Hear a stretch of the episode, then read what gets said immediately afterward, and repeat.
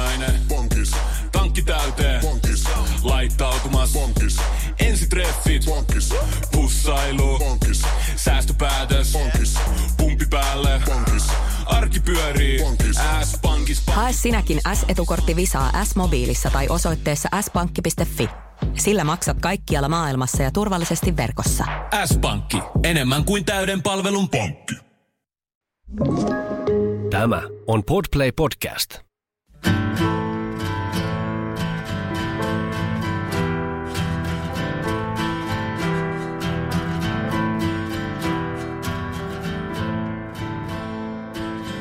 Ja tervetuloa podcastimme pariin. Tänään vieraksemme on saapunut kustannustoimittaja ja toimittaja Samuli Knuuti. Tervetuloa. Kiitos. Lähdetään vähän liikkeelle tuota historian alkuhämäristä, eli kerrotko ytimekkäästi, että kuinka sinusta tuli kustannustoimittaja ja kuinka päädyit kulttuurialalle?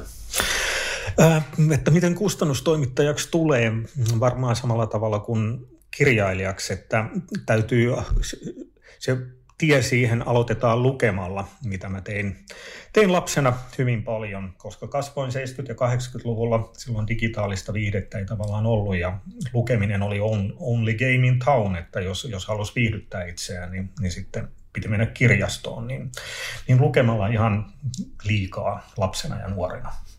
Joo. Ja käytännössä kuinka sitten tota, päädyit, päädyit yliopistoon opiskelemaan kirjallisuustieteitä, ja tästä ilmeisesti ala imaisi mukanaan.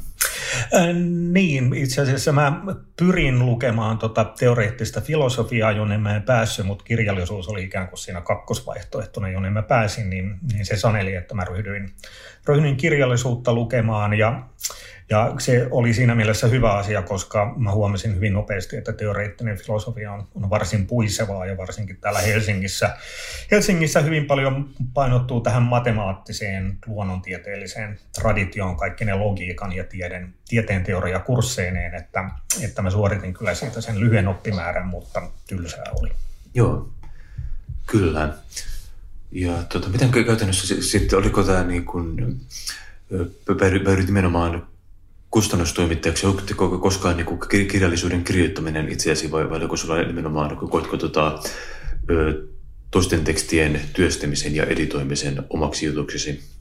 Kyllä mä oon tässä kirjallisuutta yrittänyt kirjoittaa jo niin kuin vaihtelevalla intensiteetillä 30 vuotta, että, että mulla on vaan niin, niin kova, kova itsekritiikki, että se on, se on osoittautunut vaikeaksi sen suhteen. Ja tässä myös vuosien varrella sitten on tavallaan oppinut ymmärtämään ja hyväksyn sen, että ehkä se mun todellinen lahjakkuuteni sitten, sitten on muiden tekstien käsitteleminen ja, ja niiden, niiden kehittäminen, mihin tarvitaan myös luovuutta, mutta, mutta ei niin paljon kuin kokonaisen maailman ja romaanin luomiseen.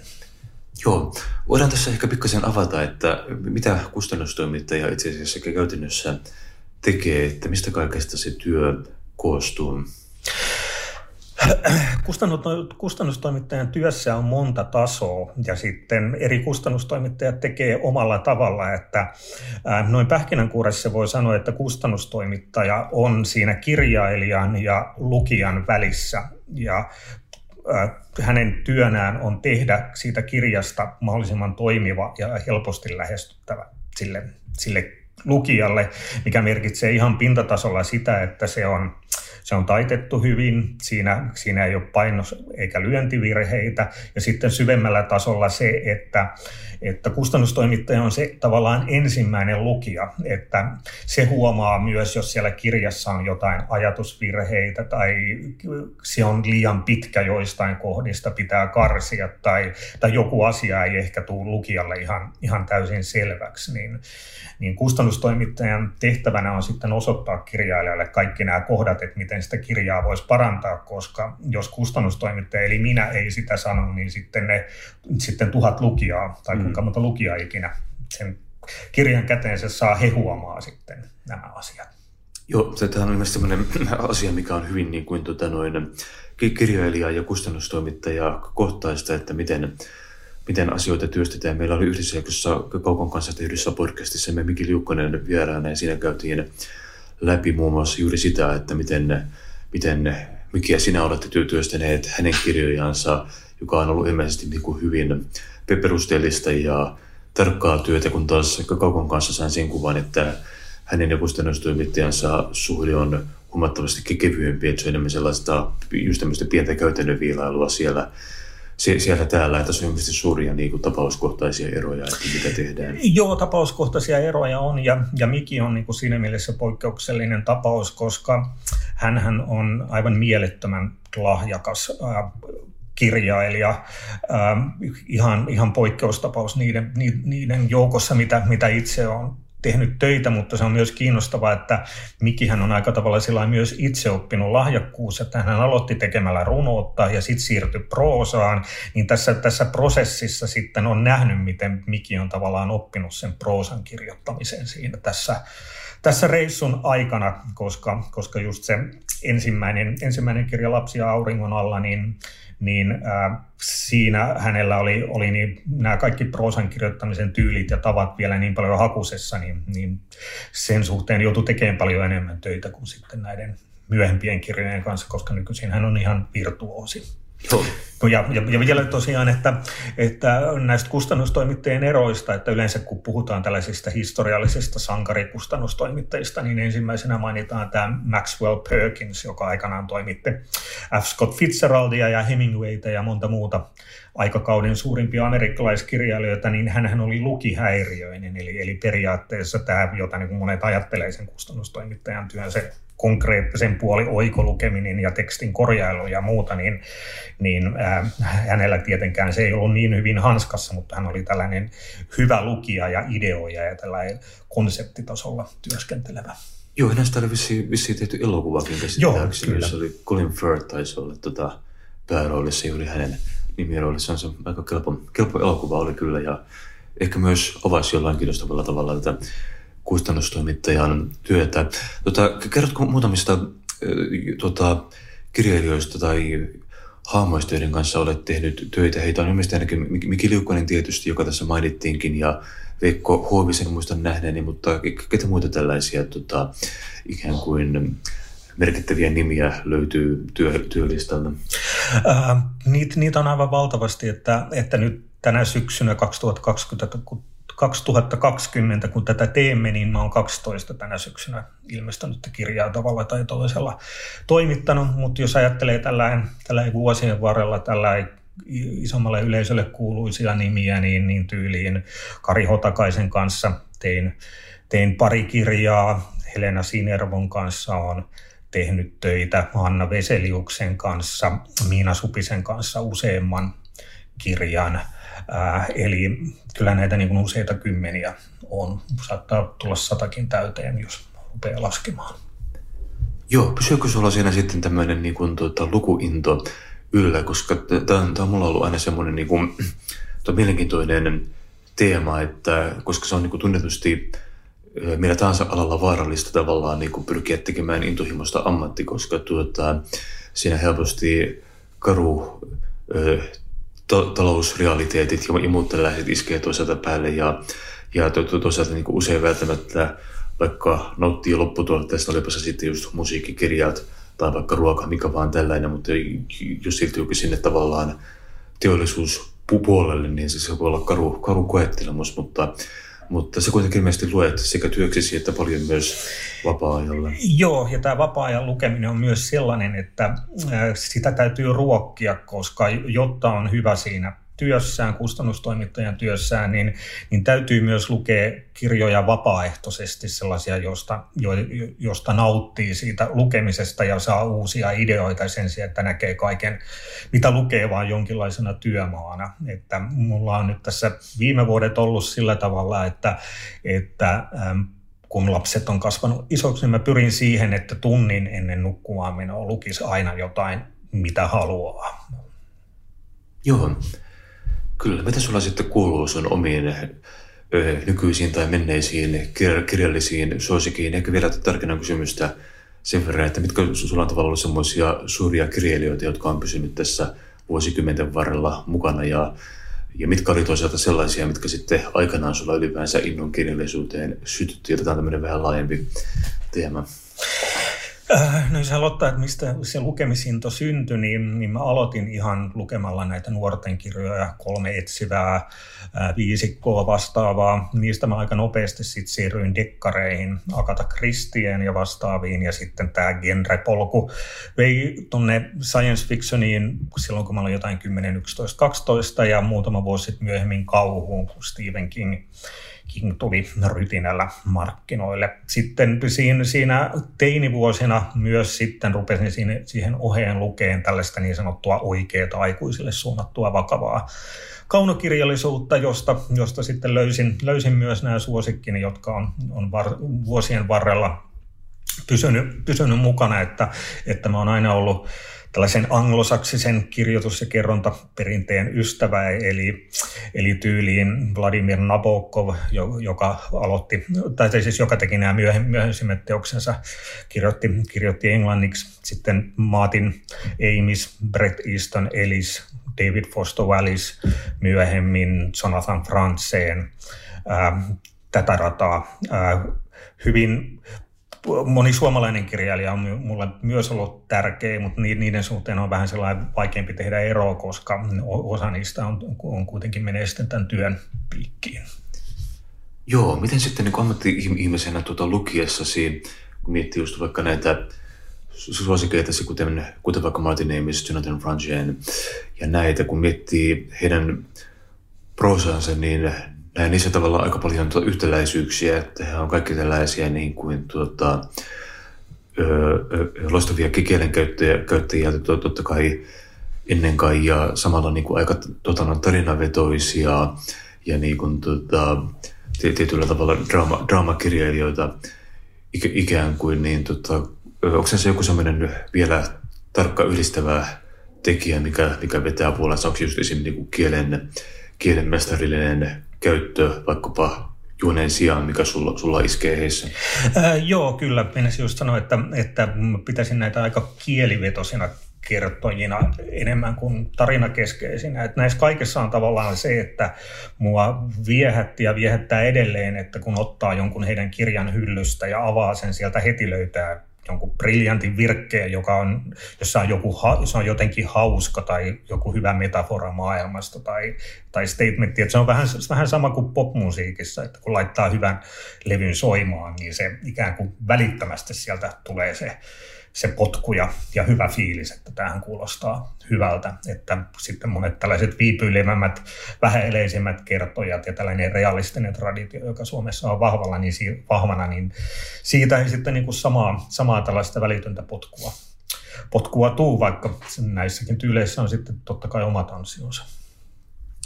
Joo, se on kyllä siis kiinnostavaa, kun miettii vaikka Martin Ihmisiä ja hänen niin kuin kielensä sellaista tasoa, mille se on tota, hiottu, niin se on aika, aika hämmentävääkin miettiä, että kauanko aikaa hän miettii vaikka niin kuin yhtä, yhtä virkettä hioessansa, että, että tota, se siitä tulee tavallaan just semmoinen niin kuin, ikään kuin jymyisku lukijan leukaan, että sehän on todella hiottua. Sä käsittääkseni olet joskus myös käynyt haastattelemassa Joo, joo, 1997 kävin hänen silloisessa kodissaan Notting Hillissä, mikä, Lontoossa, mikä, mikä oli, oli hieno elämys fani, fanipojalle. Silloin myös olin paraikaa tekemässä gradua hänen joo. romaanistaan Mani.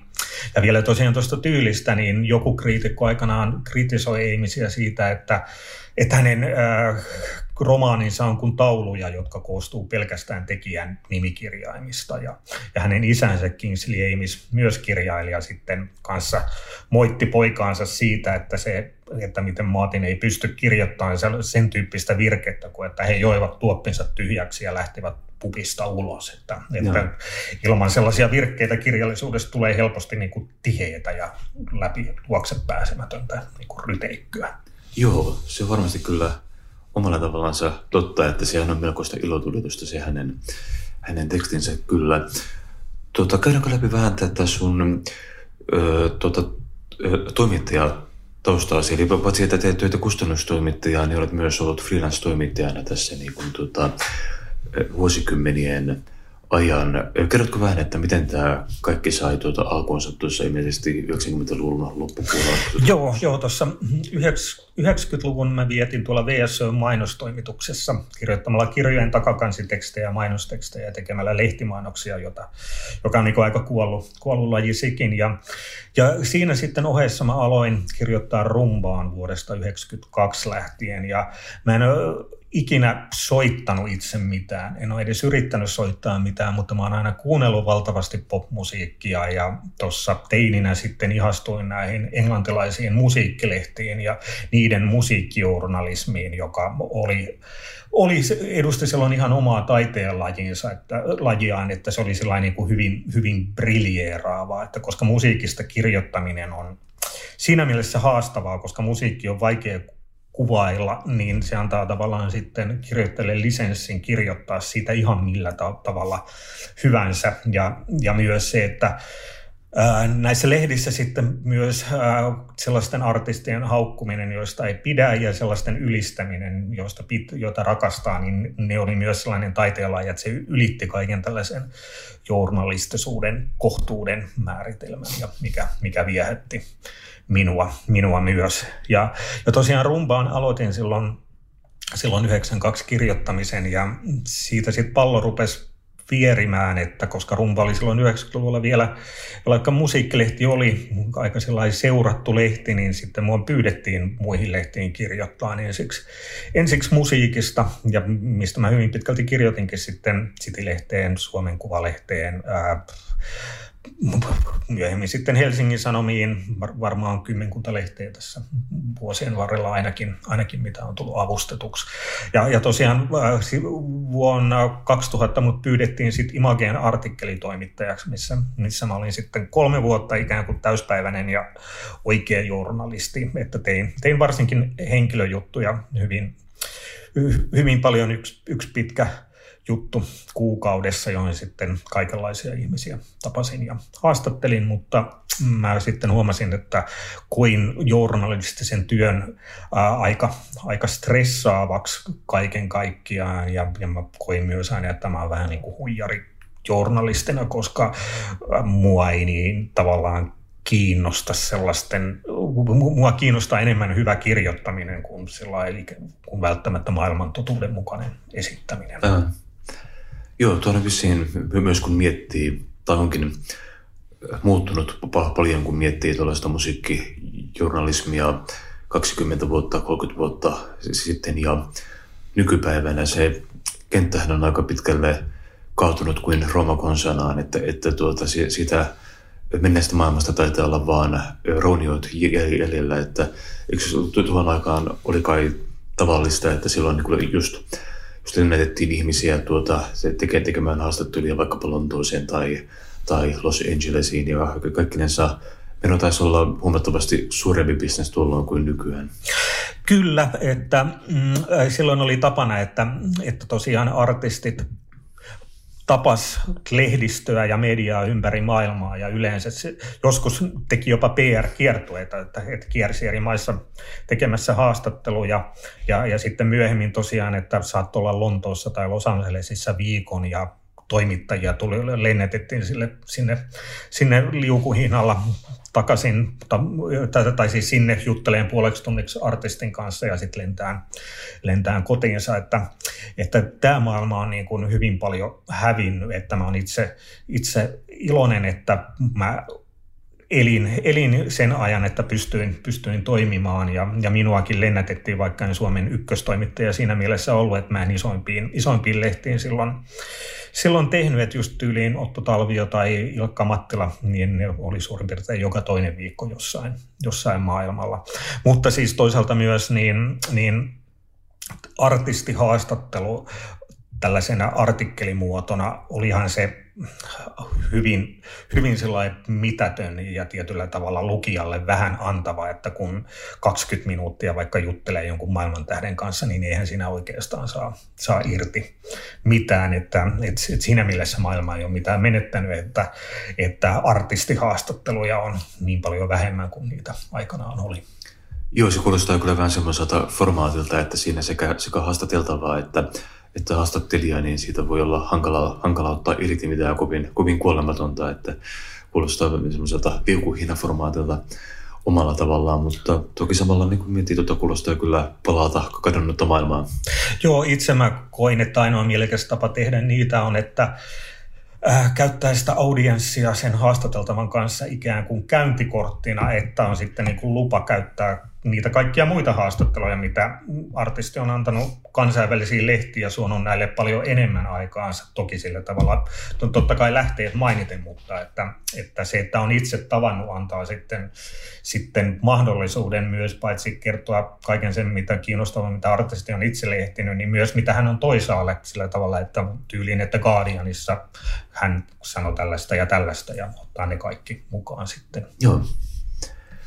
Tuota, mietitään tällaista teemaa kuin tuota, mu, ö, ö, muusikot kirjailijoina. Eli tuota, tämä mun mielestä tällainen kiinnostava teema, mitä olen välillä, välillä miettinyt muutamienkin tuttavieni kanssa, että ö, se on kiinnostava ilmiö, kun miettii monia, monia tällaisia nykymaailman mestari, mestarikirjoittajia, muusikoista nyt vaikka tulee, tulee itselleni mieleen Leonard Cohen tai Nick Cave, jotka on kaksi tällaista omaa susikkieni ja monia muuta, kuten vaikka Morrissio, jotka ovat, ovat kirjoittaneet kyllä kirjoja tai näin, mutta, mutta musta tuntuu, että aika vähän on tullut niin kuin, tavallaan niin kuin mestarillisilta lyriikan kirjoittajilta mestarillisia romaaneita. Onko sulla näkemystä, että mistä tällainen voisi johtua? Että johtuuko se siitä, että laulun kirjoittaminen, kirjan kirjoittaminen on kaksi niin erityyppistä ö, formaattia, että tavallaan jos on toisessa laissa hyvä, se ei mitenkään takaa sitä, että pystyisi tuottamaan toisessa samantasoista tavallaan tuotosta. Tämä juuri, ja tietenkin jos on suuren maailman menestyvä artisti, niin hänen ei myöskään tarvitse tehdä sitten, mm. sitten kirjoja. Että, että se, että Suomessa varsinkin muusikot kirjoittaa paljon romaaneja, siinä, siinä on sitten ihan se, se käytännön juttu, koska tämä on niin, niin pieni maa ja, ja ihminen, joka, joka niin on, on hyvä tekemään tekstejä sitten helpommin etsiessään elantoon sitä ajattelee, että hän voi tehdä kirjoja ja käyttää sitten enemmän aikaa ja tarmoa siihen kirjailijaksi ryhtymiseen. Ja toisilla artisteilla se, se tosiaan on niin, että jos ajattelee esimerkiksi Morisia, niin, niin hän, hän on julkaissut yhden surkean romaanin ja sitten, sitten elämäkerran, joka on, on kiinnostava, mutta näissä molemmissa näkyy se, että, että ää, ihmisille, jotka on ne lukenut tai yrittänyt lukea, niin se kielihän on aivan toivottoman, toivottoman koukeroista ja, ja hankalaa niissä. Eli Morisilla tavallaan se pop-kappaleen kolmen minuutin muoto on hänelle se paras mahdollinen editori tai kustannustoimittaja. Että se pakottaa Morisin ilmaiseen ilmaiseen laulussa itsensä tiiviisti ja napakasti ja osuvasti, mutta sitten kun hänellä on 500 sivua tilaa ja, ja ymmärtääkseni myöskään ei, ei kustannustoimittaja, niin, niin sitten, sitten se teksti voi mennä ihan, ihan minne hyvänsä ja muuttuu lähes lukukelvottomaksi. Joo, toi kyllä kuulostaa aika yllättävääkin, jos hänellä ei ole kustannustoimittaja. Toisaalta kun miettii häntä ihmisenä, niin ehkä se ei sitten ole kovin kovin yllättävää. Joo, mun mielestä just vaikka Nick Cave on tässä tämmöinen mielenkiintoinen esimerkki, koska mä olen tavallaan itse aina, aina odottanut, että, että milloin kun hän, kirjoittaisi jonkun suuren ja hyvän kirjan, jota käsittääkseni hän on kuitenkin työstänyt pöytälaatikkoon, ja, ja on siis tullut, tullut tota noin 80-luvulla tuli se Berliinin, Berliinin aikojen hyvin vanhan testamentallinen tällainen tota noin, hyvin brutaali teos, mitä olen joskus yrittänyt lukea, mutta mikä ei mielestäni ollut kovin, kovin, kovin innostava kokemus. Ja sitten se Pani Manron kuolema, mikä tuli tuossa kymmenisen vuotta sitten, mikä oli kyllä hyvin viihdyttävä kirja, kirja omalla tavallaan. Se taisi olla just tätä hänen niin keski, keski-iän kriisinsä aikaa, kun hänellä oli se Grenderman-bändi ja sitten tuo tuota vielä saman, hyvin sama, samaa henkeä huokuva kirja tuli ulos, mutta kumpikaan näistä teoksista ei mun mielestä tosiaan ole päässyt siihen tavallaan samalle tasolle hänen biisin kirjoittamisensa kanssa, että ehkä tämä on tosiaan just tämmöinen yhden alan mestari ei voi olla suvereeni muissa. Joo, mä itse, itse äh, olen, olen paitsi lukenut tosiaan tämän Barry Monroen kuoleman, niin myös, myös haastattelin Nick Cavea Lontoossa vuonna 2009 nimenomaan Joo. tämän kirjan tiimoilta, että se oli silloin kustantaja, joka, joka sitä markkinoi ja minut myös sinne lennätti, joten, joten tiili oli nimenomaan, että ainoastaan, ainoastaan tästä hänen romaanistaan sai puhua eikä hänen urastaan muusikkona. Okei. Okay. Mitä puhuitte hänen kanssaan? Oliko millainen haastattelu? Äh, se, se on ainoa kerta, kun mä oon Keivin tavannut ja äh, hän oli oikein mukava mies ja, ja loistava, loistava haastateltava myös, että, että tästä kirjasta ja sen, sen maailmastaan äh, hän, hän puhuu tavallaan hyvin avoimesti, että miten, miten siinä tarkoituksena oli ikään kuin näyttää tällaisen maskuliinisen ajatusprosessin rumuus tämän Benny Monroen kautta, että Joo. miten hänkin miehenä, vaikka hän vieroksuu sitä, niin, niin äh, jos, äh, jos hän tapaa niin kuin naisen, niin se ensimmäinen niin kuin sellainen äh, refleksiminen ajatus on, että panisinko tota, ja jos tapaa niin kuin miehen, että, että voittaisiko ton tappelussa. Ja just, että niin kuin hän hinoo näitä piirteitä itsessään, mutta katso kuitenkin, että ne on tällaiseen perinteiseen maskuliiniseen koodat, maskuliinisuuteen koodattuna. Ja tämä Benny Monroe oli tavallaan sitten yritys satirisoida tätä ja kirjoittaa itsestään ulos näitä tendenssejä. Joo, sehän on kyllä kirjan aika mainio kaos. Muistaakseni hän mainitsi, että niin kuin kaksi, kaksi tällaista niin kuin merkittävää tekijää tai niin kuin esikuvaa, josta hän ammensi tähän, oli tota, raamatusta yllättäen Markuksen evankeliumi ja sitten tämä, muistanko nyt nimen oikein, Valeri Solaksin Skama Manifesto, joka oli tämmöinen 60-luvun protestikirjoitus mies, miesrotua vastaan, niin tuota, mielestäni kaksi, kaksi kiinnostavaa kyllä tämmöistä niin kuin, tuo johdattavaa tekelettä tässä, tässä taustalla.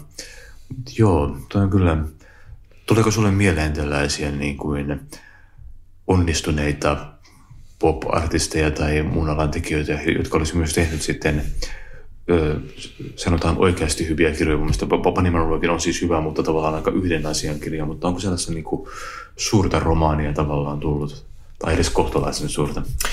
Äh, mulla ei, ei kyllä tule sellaista mieleen, että, että Suomessa on tietenkin, tietenkin muusikoita, jotka on tehnyt kokonaisen tuotannon, tuotannon kirjailijana nyt kaukoröyhkästä alkaen, mutta että onko sellaista suurta ja merkittävää, merkittävää kirjaa tehty, niin, niin en, en osaa sanoa. Ja, ja itse asiassa, jos ajattelee suurta maailmaa, niin tällaisten pop-tähtien tai rock-tähtien muusikoiden itsensä tekemät elämäkerrat, niistäkin on niin kuin vaikea sellaisia todellisia helmiä löytää, vaikka nyt joku Boy Georgein elämäkerta tai sitten, sitten ton, ähm, John, Johnny Rottenin tai John Laidanin, kumman nimellä se on nyt julkaissutkaan se, tämä No Blacks, No Dogs, No Irish, nehän on siinä omassa lajissaan hyvin, hyvin viihdyttäviä elämäkertoja, oma elämäkertoja kyllä.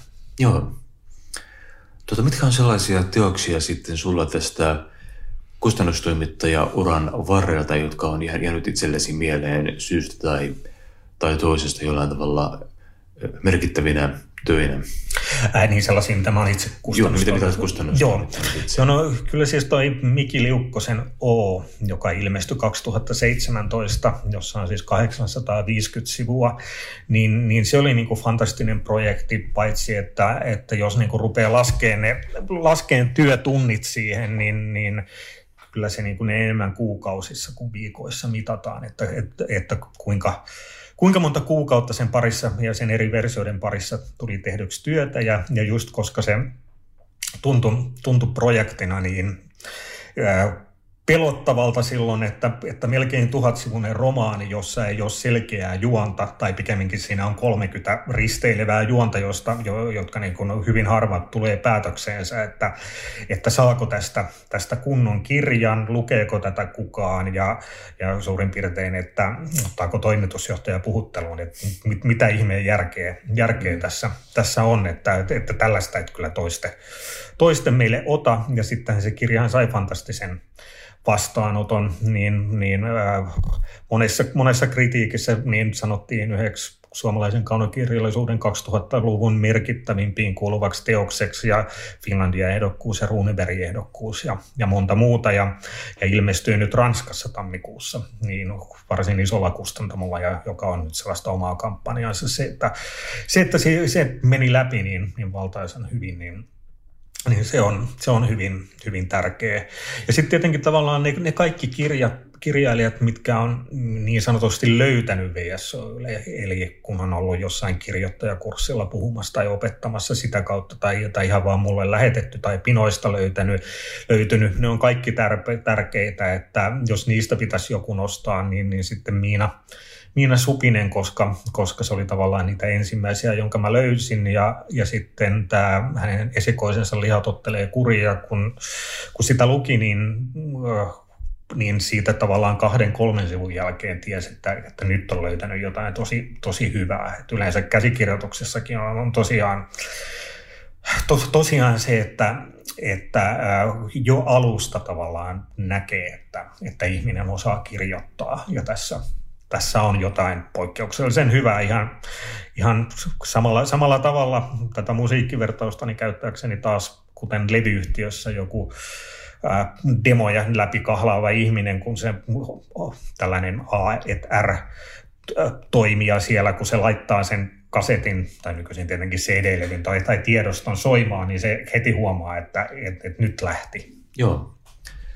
Onko se, kun miettii tota, just vaikka tämmöistä Miki Viukkosen O-tyyppistä teosta, joka, joka kuulostaa melko huimaavalta niin kuin työ, työmäärältä, kun, kun sitä miettii, että tuollaista lähtee perkaamaan, niin onko tuon tyyppisessä teoksessa, että tavallaan sanotaan, että jos vaikka Peliukkosella ei olisi ollut tällaista jo, jo aikaisempaa runoilijaa ja kirja, kirjataustaa tässä, jos tuollainen teos tulisi tavallaan vastaan siitä tota noin, suuresta keosta, mikä kaikkien kustantamoiden tiloissa on, niin, niin, niin näkyykö myös tuollaisesta heti, että tässä on joku semmoinen selkeä, selkeä kantava voima, mikä tavallaan tekee siitä merkittävän teoksen?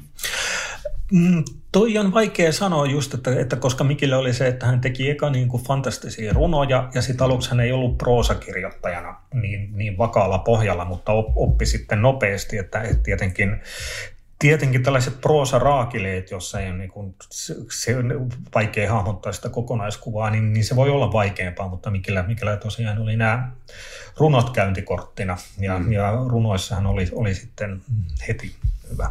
Joo, kyllä. Tota, saimme saatu käsittääkseni teit tuon tota, Vekko Huovisen tämän tämän viimeiseksi jääneen kirjan Pojan kuolema, kun se oli Joo, joo. Mä, mä, toimitin, toimitin sen ja sitten pari, pari edellistä myös tämä Konsta Pylkkänen etsi kortteeria tämän havukka-ajon ajattelijan ikään kuin jatko ja, ja Huovisen kanssa se, se työ oli, oli hyvin, hyvin erilaista, että ää, koskaan en, en tavannut häntä, koska, koska hän pysyi siellä Kainuussa, jonne mä en mennyt. Ja, ja myös, että, että lähetimme toisillemme niin paketteja ja, okay. ja kirjeitä. Ja, ja sitten se, se, tätä kautta se, se toimitustyö tehtiin ja, ja näin olin niin kuin ymmärtänyt huomisen elämäkerrasta ja muista, niin, niin äh, hän vierasti tavallaan haastattelijoita esimerkiksi ja, ja siis varmasti kustannustoimittajan kanssa niin helppo kuvitella, että, että samassa huoneessa olisi ollut meidän molempien hankala sitten olla, että se, se onnistuu paljon paremmin näin. Okei, tämä on mielenkiintoista. Mä jotenkin olen aina kuvitellut, että lähtökohtaisesti se olisi tällaista niin kuin face-to-face-tyyppistä toimintaa, että istutaan samassa, samassa huoneessa ja käydään läpi, läpi asioita, mutta tämmöinen etätyömalli toimii siis myös tässäkin. Joo, ja mä oon huomannut, että, että äh, että myös tässä face-to-face-mallissa on hyvä, kun on lukenut jonkun käsikirjoituksen, niin lähettää se palaute, ne pääpiirteet, mitä ajattelee siitä, siitä kirjallisesti. Joo. Koska näin se antaa sitten kirjailijalle mahdollisuuden pohtia niitä asioita ja, ja reagoida niihin eri tavalla kuin sanoisi tässä niin kuin suoraan. Ja plus siinä on myös sit se, että, että tällaista kritiikkiä on paljon vaikeampi esittää kasvotusten. Et sitä helposti rupeaa pehmentämään sanoja ja katsoo toisen, toisen reaktioita, mutta kun sellainen kirjoittaa paperille ja, tai, tai siis tietokoneelle ja, ja lähettää, niin, niin se on paljon sellainen niin kuin asiallisempaa ja, ja syvemmälle ytimeen menevää. Ja just jos se palaute on negatiivista, niin se, se antaa sitten myös sille kirjoittajalle niin kun mahdollisuuden lukea se rauhassa ja reagoida siihen omalla tavallaan ja miettiä sitten, miten, miten vastaa siihen.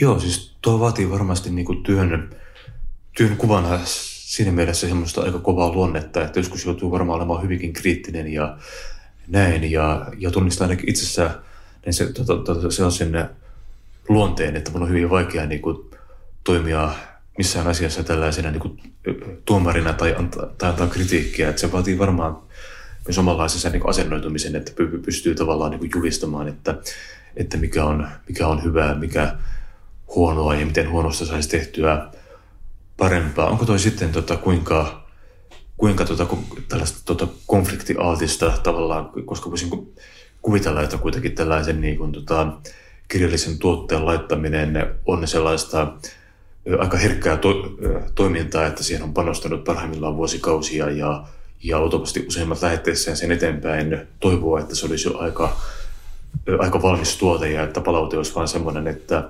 että no niin, tässä on uusi James Joycein Odysseus, että, että tällä mennään, ei tarvitse muuttaa mitään, mutta sun työnkuvaan kuuluu sitten varmaan olla parhaimmillaankin aika, tai, tai usein toimia aika, aika jyrkkänä kommentaattorina?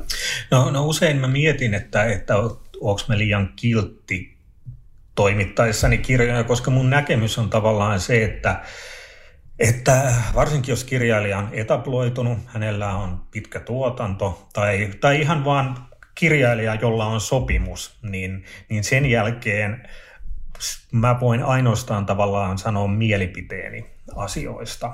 Että mä voin kirjailijalle mahdollisimman painokkaasti sanoa, että tämä kirja on sata sivua liian pitkä ja täältä ja täältä olisi hyvä, hyvä saksia ja esittää konkreettiset ehdotukset.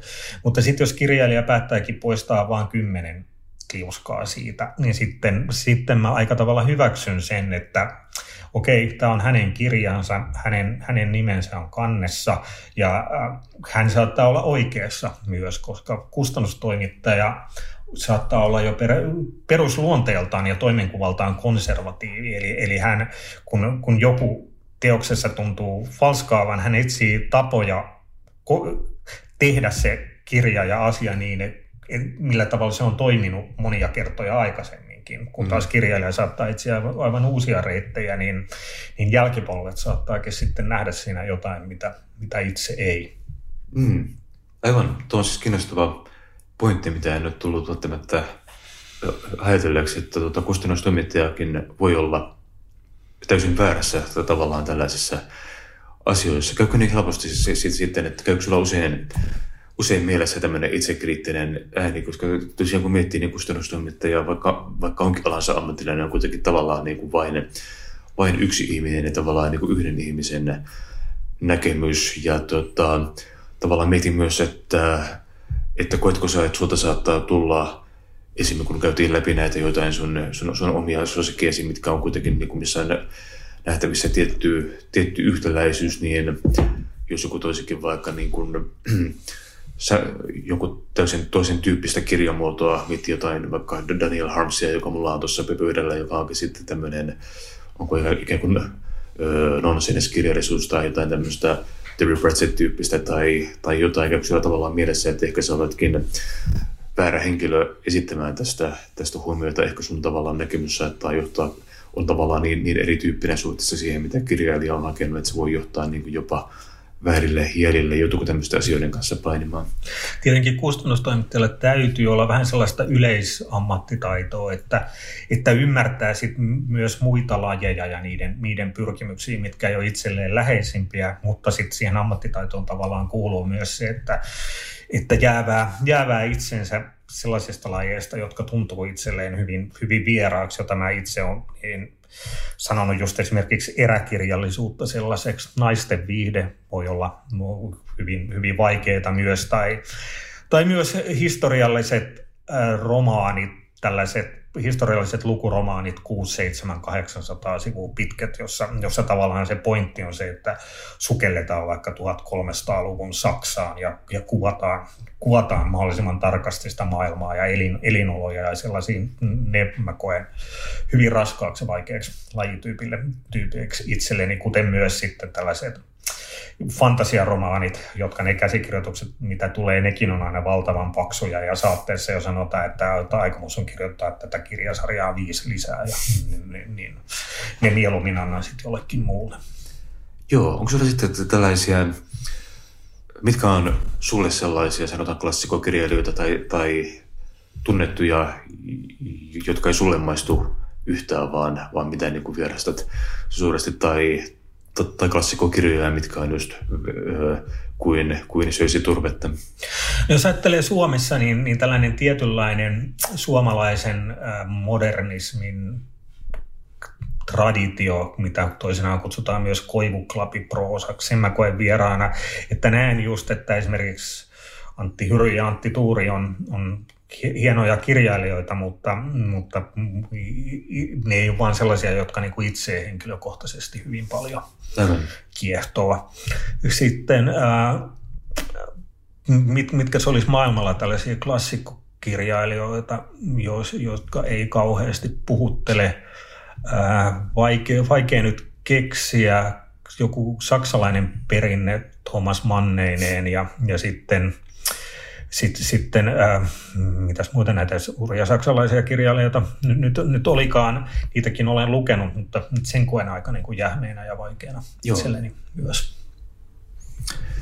No, puhutaan vähän tällaisesta sitten vielä tota noin, teemasta kuin elokuvat ja kirjasovitukset elokuvista. Tuota, onko tästä sellaisia, sä muun muassa Facebookissa viime aikoina ollut keskustelua tästä työtä noin,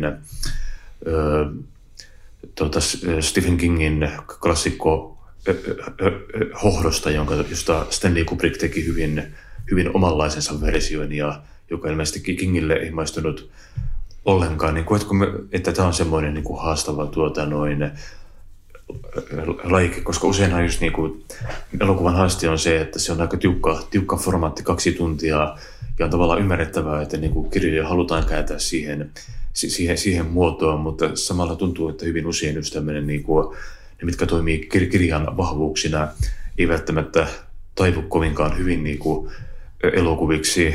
On vaikea tavallaan radikaalisti ideaa muuttamatta tehdä niin kuin, toimivia elokuvia, vaikka kun miettii mielestäni hyvänä klassikkoesimerkkinä toimii Harry Potter, jotka on niin kuin loistavasti kirjoitettuja niin kuin tämmöisiä nuorten kirjoja, mutta jotka sitten elokuviksi puhtaasti jo, jo näissä laajuuteen ja, ja tällaisen takia niin kuin kääntyy tällaisiksi niin kuin hyvin, hyvin ö, pastiksin, niin kuin pastissinomaisiksi pikakelauskohtauksiksi tavallaan kirjoista, niin koetko, että tämä on semmoinen niin kuin haaste, miettii onnistuneita elokuvia samalla saralla, mulla tulee mieleen vaikka American Psycho sitten. Taas, taas mikä, mikä mielestäni varsin niin kuin mainiosti tavoitti sen kirjan niin kuin hyvin, hyvin sellaisen tahkoavan rytmin, niin se aika hyvin taipui myös elokuvan muotoon. Elokuvan suurin ongelma on tavallaan, jos ajattelee noin romaanisovituksia, on se, että elokuvassa se kerronta on niin, niin selkeästi sidottu aikaan Eli elokuva etenee hyvin lineaarisesti. Jos elokuvaan laittaa takaumia, niin, niin se, ne on hirve, se on hirveän raskaita siinä e-, elokuvissa. Pitää jotenkin viestiä lukijalle, että nyt mennään 20 vuotta taaksepäin ja henkilöiden pitää näyttää vähän erilaiselta ja, ja sellaista, kun taas romaanissa etuhan on se, että, että jos vaikka henkilö kävelee tanssilattian läpi, niin tässä puolessa sivussa, jossa kuvataan hän matkaa tanssilattian läpi, hän saattaa muistaa jonkun vanhan rakkaussuhteensa, sitten ajatella ulkona vallitsevaa niin, historiallista sotatilannetta, joka siellä, siellä on. Ja, e, eli että kirjallisuudessahan henkilön ajatusten ja muisti, muistumien kauttahan sehän voi liikkua ajassa koko ajan edes takaisin, mitä, mitä elokuva ei voi tehdä. Että, että yleensä ne parhaat elokuvasovitukset on sitten sellaisia, joissa on uskallettu, uskallettu tehdä tiettyä pesäeroa siihen romaaniin ja te, tehdä siitä elokuvasta ihan omanlaisensa taidejuttu, kuten esimerkiksi American Psycho, Mary Harronin elokuva, niin hän myös otti paljon vapauksia sen, mm, sen elokuvan suhteen, että, että se ei lähtenyt tälle Brett Easton Elisin ultraväkivalta linjalle. Mm. Et, et se elokuva on paljon sellainen kevyempi ja satiirisempi ja, ja siinä on valikoitu ne muutama kohta, mitä siitä romaanista on ja näin se täytyy tavallaan tehdäkin. Ja just jos pitäisi nimetä mun kaikkien aikojen suosikkiromaani, niin, niin se olisi Vladimir Nabokovin Lolita. Ja tämähän esimerkiksi on romaani, mistä on mahdotonta tehdä, tehdä elokuvaa, vaikka Stanley Kubrickkin yritti sitä. Se on mahdotonta siksi, koska siinä on epäluotettava kertoja. Mm, eli, eli Humbert Humbert siinä puolustelee tätä rakkaussuhdettaan lapseen, mikä tietenkin on, on väärin. Hän esittää sen suurena rakkaustarinana, vaikka siitä kirjasta pystyy rivien välissä oikeasti lukemaan sen, että mitä mieltä Nabokov on tästä kertojastaan ja tästä rakkaussuhteestaan. Mutta miten tämän kaiken kuvaa sitten elokuvassa ilman, että se elokuva niin kuin päätyy sitten näyttämään sitten sitten pedofiliaa ja ikään kuin positiivisena asiana, niin, niin se on äärimmäisen vaikea Joo, tuo oli itse asiassa erittäin hyvä, hyvä esimerkki kyllä tämä Lolita. Mä en ole itse asiassa sitä Kubrickin versiota siitä tuota noin nähnyt, mutta kylläkin sen 90-luvun tulkinnan, missä oli Jeremy Irons pääroolista, jossa muistaakseni Irons sanoi, että, että, että se valmistautui pitämään hyvin pitkän, pitkän sapattivapaa elokuvista siinä jälkeen, koska, koska oletti, ettei rooleja niin kun, tota, tule. Ja sehän kyllä, se on muistaakseni ihan ok elokuva, sitä muutama vuosi, kun mä sen katsoin sen, mutta ei se oikein millään tavalla tavoita sitä just romaanin kertoja ääntä, joka omalla tavallaan se on niin, niin, tota, niin kerroutunut siinä, siinä se tapa, miten vinksallaan tavallaan se romaani on, että sen, sen just saaminen tällaisen niin kuin elokuvalliseen muotoon voi olla mahdoton haaste.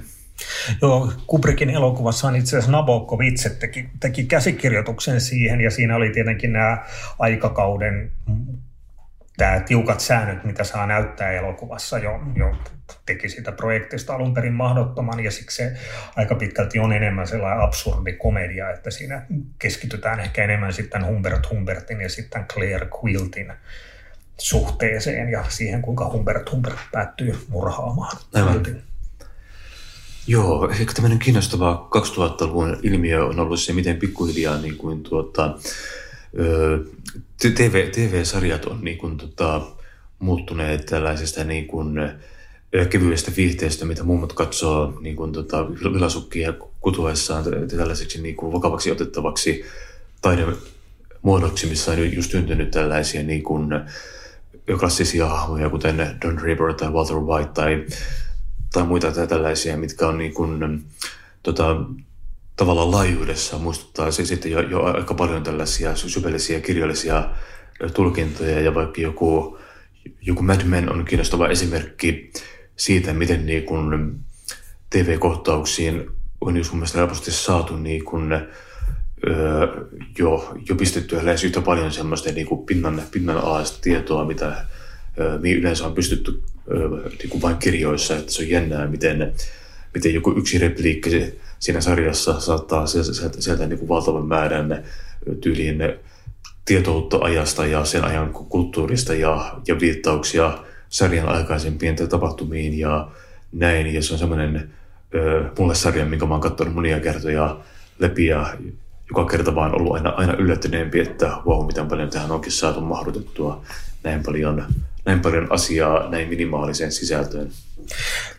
Televisiosarjojen evo, evoluutiossa oli tosiaan, se oli käänteen tekevä juttu, kun tuli DVD. Koska, koska tätä ennenhän se oli sillä tavalla, että televisiosarja tuli jaksot, jakso tunnissa ja sitten per vii, ja, tunnin jakso kerran viikossa suurin piirtein. Ja äh, ihmisten, ihmiset saattoi, niiltä saattoi jäädä väliin jaksoja, niiden jaksojen välissä niiden elämässä tapahtui vaikka mitä, joten sen TV-sarjojen piti edetä sillä tavalla aika hitaasti, hitaammin katsojaa ajatellen, mutta sitten kun tuli ensiksi DVD ja sitten striimaus, joka mahdollisti sen, että TV-sarjan voi katsoa vaikka yhdessä kymmentuntisen sarjan vaikka yhdessä viikonlopussa ja sitten katsoo sen uudelleen ja uudelleen, niin se antoi sille kerronnalle ihan uusia, uusia mahdollisuuksia. Et mä oon tässä Viime kuukausina on katsonut tätä Westworld-sarjaa mm. ja siinäkin on ihastellut sitä, että miten mielettömän monimutkainen ja hieno siinä on se kerrontarakenne, koska Westworldissahan äh, suuri osa niistä päähenkilöistä on androideja, mm. se, jolloin ja androidit ei vanhene, joten siinä on tavallaan useita eri aikatasoja, jotka vasta sitten ja eri jaksojen katsomisen myötä katsojalle rupeaa selviää, että miten ne ajallisesti suhtautuu toisiinsa. Että, että se rakenne rupeaa muistuttaa niin hyvin paljon postmodernin romaanin rakennetta ja tietyllä tavalla myös valmentaa valmentaa ihmisiä ihan eri tavalla tarttumaan vaikka Thomas Pynchonin tai David Foster Wallacein kirjoihin kuin sitten ehkä mm. perinteisten realististen romaanien lukeminen. Joo. Miten tuota noin kaikki näissä tähän liittyen koet romaanin tulevaisuuden, että onko se, tota, sen kuolema on ennustettu jo pitkään, mutta sinnikkäästi se ikään kuin pysyttelee, pysyttelee pinnalla ja mitä itse katson ehkä virheellistä somemaailmaa, niin tuntuu, tuntuu siltä, että kyllä tota noin, tämmöinen myös nykyinen sukupolvi tuntuu aika luontevasti kasvavan kirjamaailmaan sisään.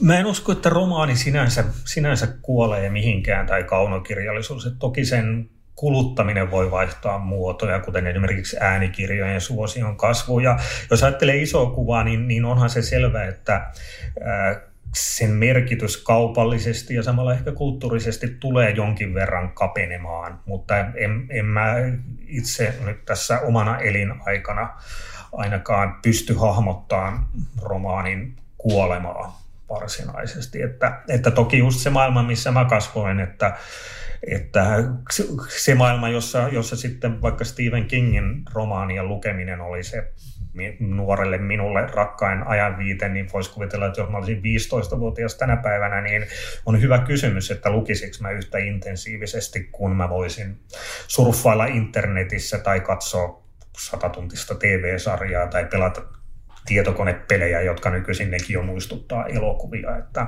että onhan se kiistatonta, että, että kun ihmisten ajankäytöstä kilpailee näin monta eri asiaa, niin, niin niistä sitten jokaiselle tulee pienempi siivu kuin siinä maailmassa, jossa, jossa tosiaan se, se kaunokirjallisuus oli, oli se kaikista helpoin mahdollinen eskapismin muoto, kun tv oli vain kaksi kanavaa just, ja nekin suureksi osaksi sitten lähetykset tuli vain iltaisin ja, ja ajankohtaisohjelmia.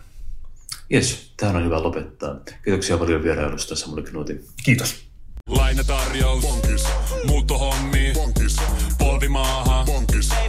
Polttereissa. Bonkis. Leitsikaut. Bonkis. Autokaupoil. Bonkis. Hääyö. Bonkis. Kaikki uusi. S-pankis. Hae S-lainaa yksin tai yhdessä. Laske sopiva laina ja hae vaikka heti S-mobiilissa tai osoitteessa s-pankki.fi. S-pankki. Enemmän kuin täyden palvelun pankki.